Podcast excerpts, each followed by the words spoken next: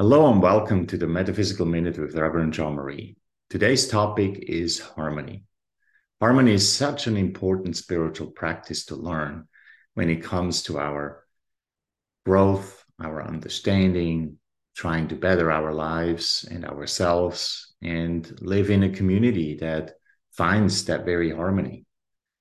Mahatma Gandhi once said that happiness is when what you think, what you say, and what you do are in harmony. In unity, we believe that there must be a harmony between the mind and the heart.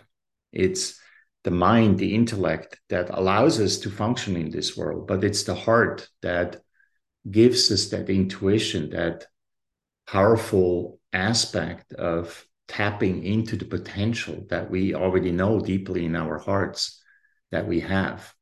So, to find both a way of expressing ourselves appropriately in our communities, but also do it really heartfelt and genuinely is important so that harmony between heart and mind, between the masculine, the feminine, is crucial to learn.